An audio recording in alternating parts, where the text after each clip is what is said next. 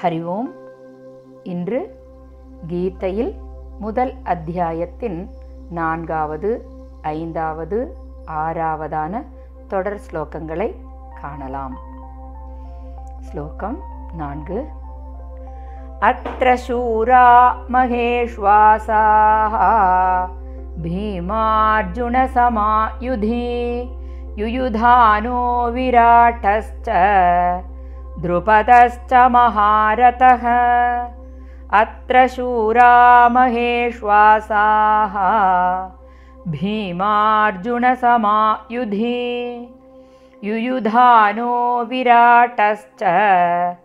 द्रुपदश्च महारथः। ऐन्दावद् श्लोकम्। दृष्टकेतुश्चेकितानः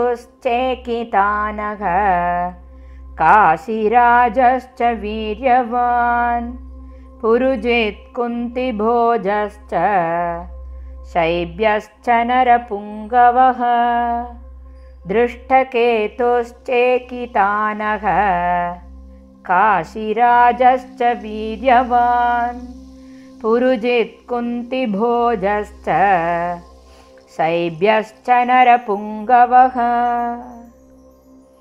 आरावद् श्लोकम् युधामन्युश्च विक्रान्तः उत्तमौजाश्च वीर्यवान् सौभद्रो द्रौपदेयाश्च सर्व एव महारथाः युधामन्युश्च विक्रान्तः उत्तमौजाश्च वीर्यवान् सौभद्रो द्रौपदेयाश्च सर्व एव महारथाः।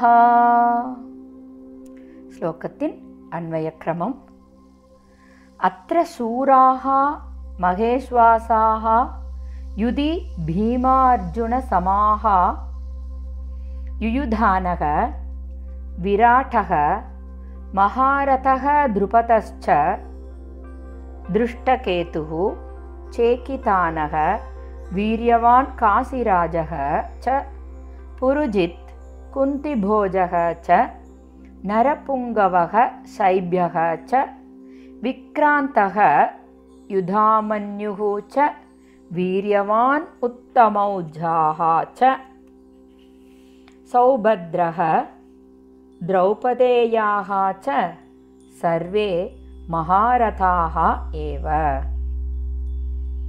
ஸ்லோகத்தின் பாவார்த்தம்.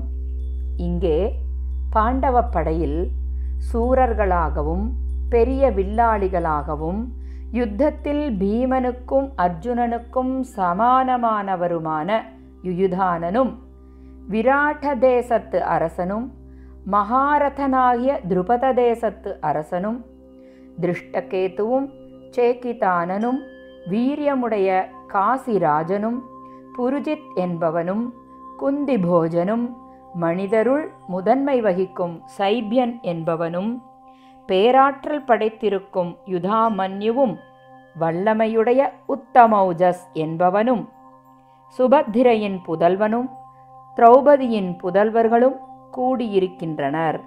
இவர்கள் எல்லோரும் மகாரதர்களே ஆவர். ஸ்லோகத்தின் தாத்பரியம்.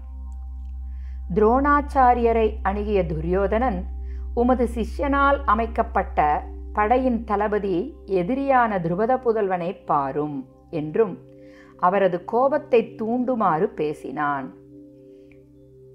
அர்ஜுனன் அவரது சிஷ்யன் என்பதையும் துருபதன் அவரது எதிரி என்பதையும் சுட்டி காண்பிக்கின்றான் மேலும் அங்கே அணிவகுத்திருந்த மகாரதர்களை அறிமுகப்படுத்துவது போல கூறி ஆச்சாரியரை போருக்கு ஆயத்தப்படுத்துகின்றான். எதிரில் நின்ற மகாரதர்களையும் அவர்களின் உறவுகளையும் அவர்களின் சிறப்புகளையும் அவர்களால் நடந்த கசப்பான சம்பவங்களையும் கூறி துரோணாச்சாரியரை போருக்கு உத்வேகப்படுத்தினான். துரியோதனனுடைய தோல்வி பயமே இவ்வாறு அவனை பேசத் தூண்டியது எனலாம்.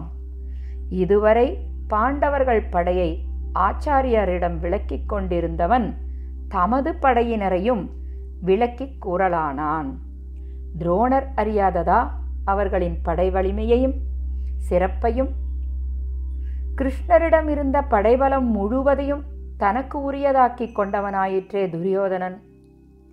தன் மனதின் கூக்குரலை கட்டுப்படுத்த முடியாதவனான துரியோதனன் தன் பெருமைகளை தானே உறக்கக் கூறத் தொடங்கினான். இனி கௌரவப்படையின் சிறப்பை துரியோதனன் எவ்வாறு விளக்கினான் என்பதை நாளை காணலாம். ஸ்ரீகிருஷ்ணம் வந்தே ஜகத்குரும் ஓம் தத் சத்.